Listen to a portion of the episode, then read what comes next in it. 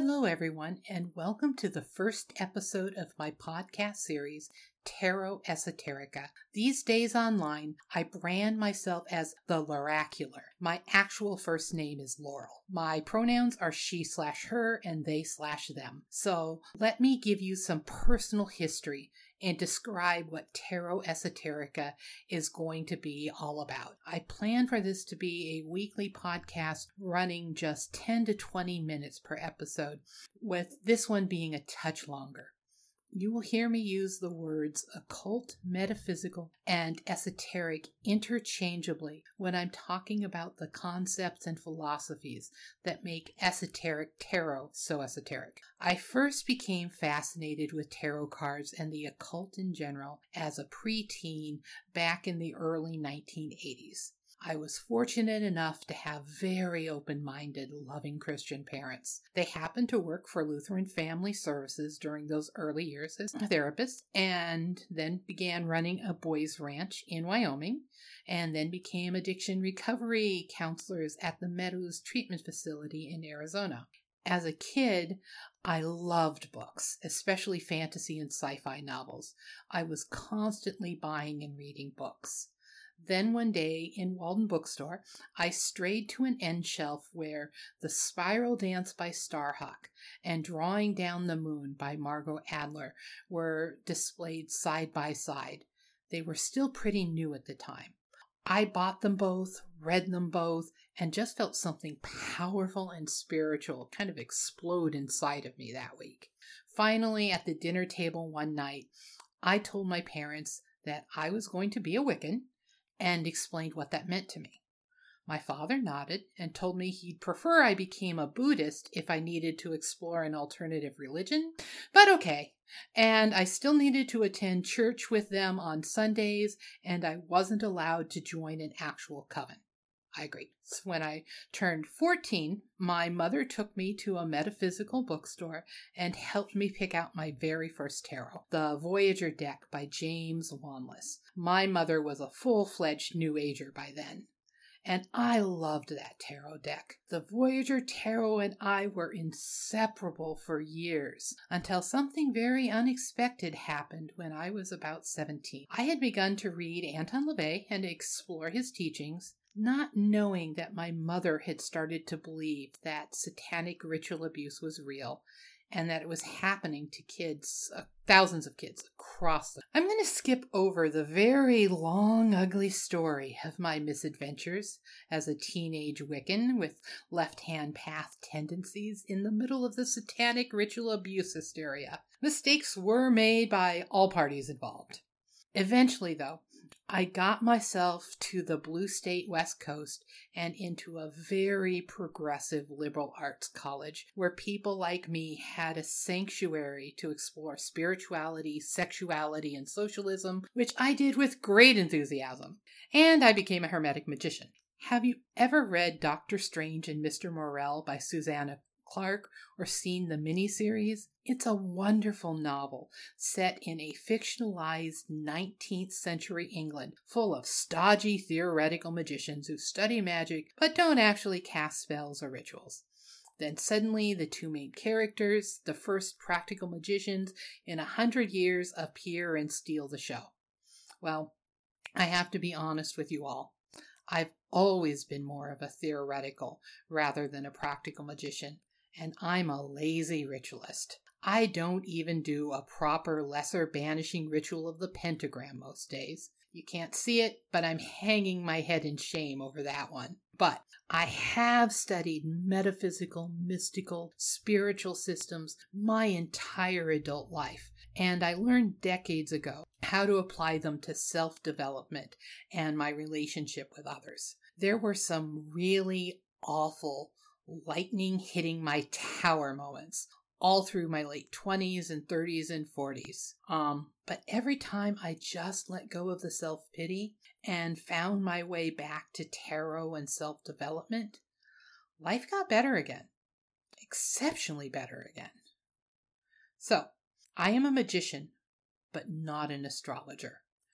I can talk enthusiastically about the archetypes of the classical planets and the zodiacal signs and where they fit inside what we think and feel. I am a mental but not spiritual alchemist. As a mental alchemist, I see how human beings are getting constantly emotionally tested, broken, transformed, remade, tested again, broken again, transformed, and how this is just natural and something we need to acknowledge and work with. I've studied religions, mythologies, philosophies, and ideologies for decades, and I have reached this personal truth.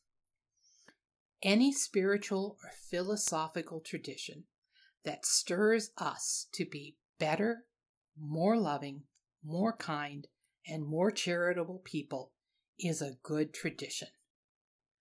But even the most spiritual people I know still struggle to be all those things.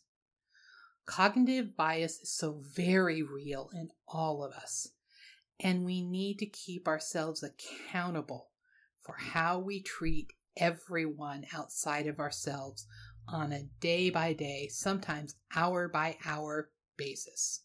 When I am working with my esoteric tarot decks every day, I find this a lot easier to do. Tarot helps keep me honest, humble, genuine, and kind. Most people know that tarot decks can be used for fortune telling and forecasting what the future holds. Tarot cards can be used as part of spell work in ceremonial magic, witchcraft, and folk medicine, but Tarot Esoterica as a podcast series won't be devoted to divination, ritual casting, or spell work techniques. Now, what I thought the occult was when I was a twelve-year-old D and D playing sci-fi nerd, and what I think the occult is now that I am a fifty-two-year-old D and D playing sci-fi nerd, are very different things. The word occult originally just meant secret. Nowadays, occult is a word used to refer to a wide range of metaphysical beliefs and practices, and none of them are secret. Just check Amazon dot com for proof of how unsecret the occult has become. Unfortunately, because occultism is now so mainstream, there is also a lot of misinformation or dumbed down information out there. My goal with Tarot Esoterica is to provide interesting information, but in a fairly down-to-earth, educated, but open-minded point of view. So let me say one thing now.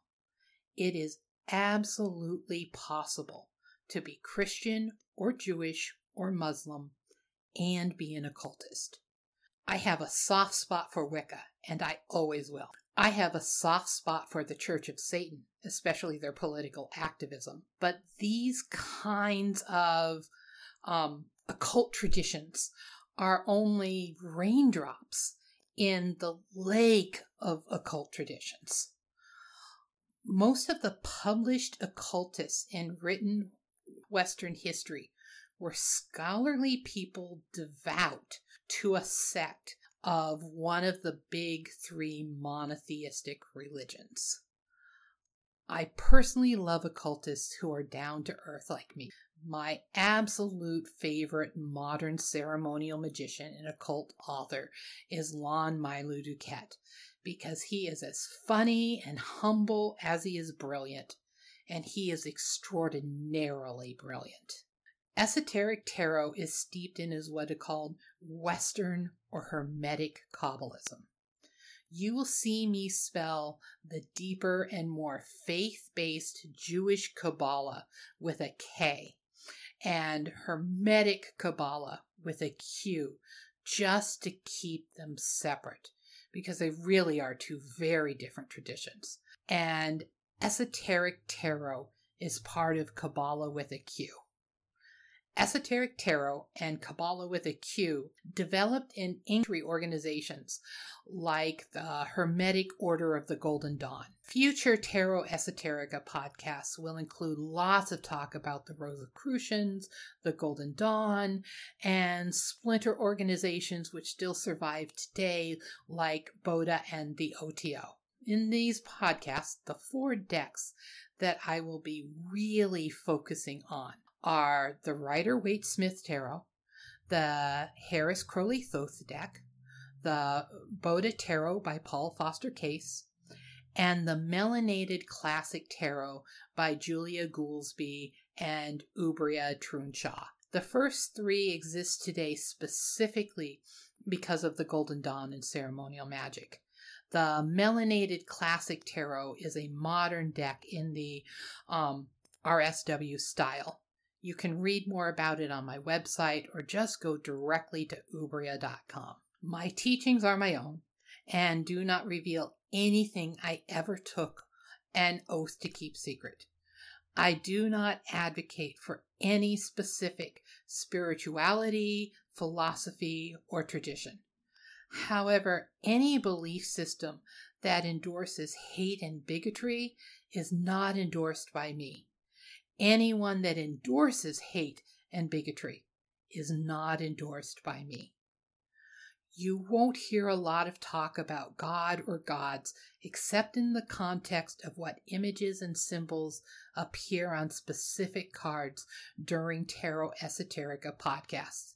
You will hear a lot about the authors and artists of esoteric tarot decks and their mysticism, but I try to avoid making value judgments about the rightness or wrongness of their beliefs or lifestyles. So you won't hear me bash on A E Waite, Aleister Crowley, or any other occultist living or dead.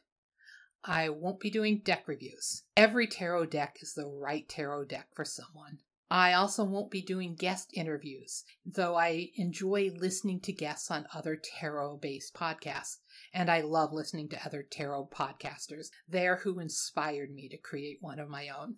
Tarot Esoterica is going to focus specifically on just general Tarot Esoterica and the four decks I mentioned for the foreseeable future, because there are just so many interesting things and topics from that foundation alone. You should be able to take everything I say in general or about one of these decks and then just look and see how the same symbols and principles play out in the others. Now, a standard tarot deck has seventy-eight cards divided into a major arcana of exactly twenty-two um, cards and a minor arcana of exactly fifty-six cards. This minor arcana is further divided into four elemental suits, each with ten numerical cards called pips and four core cards. Fire is wands or staffs, water is cups, air is swords, and earth is pentacles, discs, or coins are the most common suits. But as long as there are four elemental suits, basically fire, air, water, earth, um, you can get creative and still be making a tarot deck. You can rename and reinvent some or all of your major arcana and still be making a tarot deck. It's only when you move away from this formula of seventy-eight divided into twenty-two and fifty-six, which is subdivided into four suits of ten and four, that you move out of tarot zone into more general cartomancy or art decks. The why of that is complicated, but I will explain in a later episode. Right now, cartomancy. Cartomancy is the method of divining or forecasting the future via paper cards. It's fortune telling. Um, tarot cards are one form of cartomancy. Oracle decks and other kinds of card sets for cartomancy that aren't tarot decks also exist. Even playing cards can be used by a good cartomancer to divine or forecast the future. So anything called a divinatory or a fortune-telling deck is a tool of cartomancy, but tarot decks, especially esoteric tarot decks, have that very specific seventy-eight card structure for esoteric reasons. Tarot cards as we know them originated during the Italian Renaissance as parlor games for the aristocracy. These early decks weren't used for occult practices, and they weren't used for fortune-telling back as far as researchers have been able to tell, and a lot of research has been done. They were a card game. Now, I spent years as a cartomancer, as a professional tarot reader and life coach, and I charged the standard fees. But about ten years ago, I started developing fibromyalgia, and became so disabled that by at the end of twenty thirteen, even vocational rehab advised me to file for S S D I. My vocational rehab counselor took my hand and said that based on my medical records and her experiences, I would never be able to work full-time in the competitive job market. That was a crushing blow, but they were right.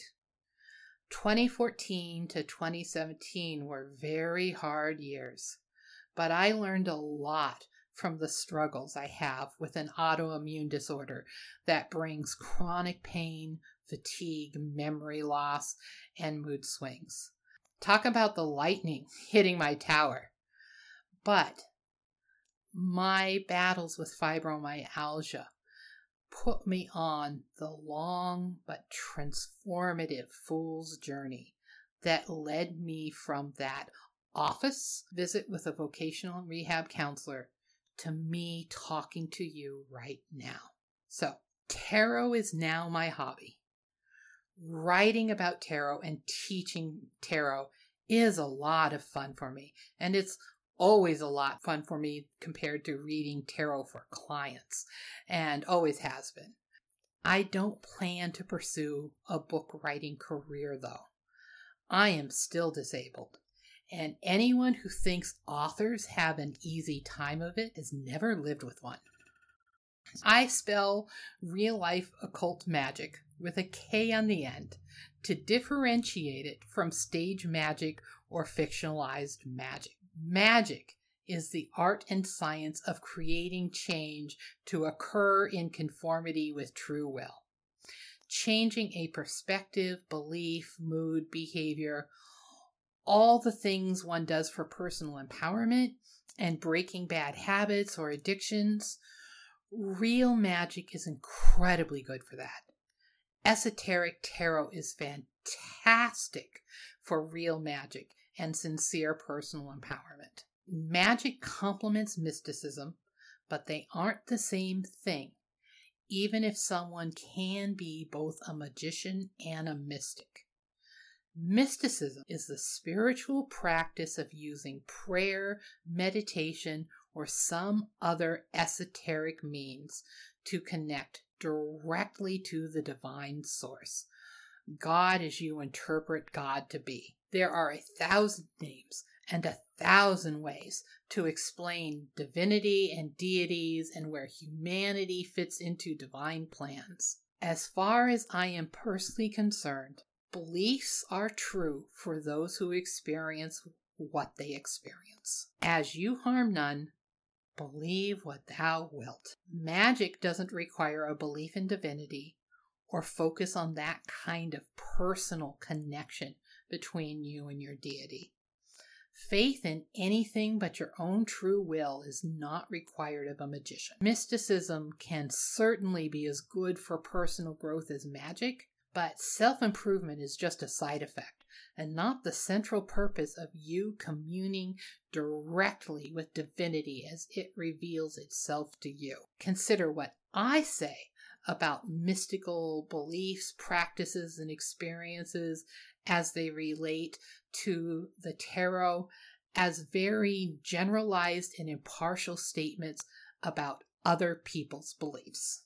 The topic will often come up, probably even more than magic with a K, because tarot mysticism is infused into the classical tarot texts, like A E Waite's The Pictorial Key to the Tarot, Crowley's Book of Thoth and his other writings, Paul Foster Case's A Key to the a Wisdom of the All Ages and the Book of Tokens.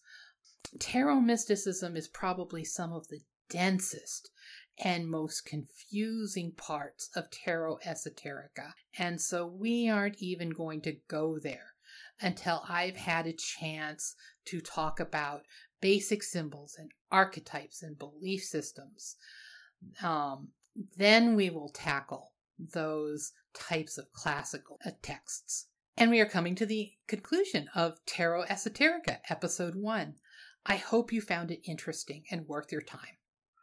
The next episode will be an explanation of the binary principle, most widely and best known as yin-yang. I will be talking about the many ways yin-yang expresses itself in esoteric tarot and the Western occult tradition.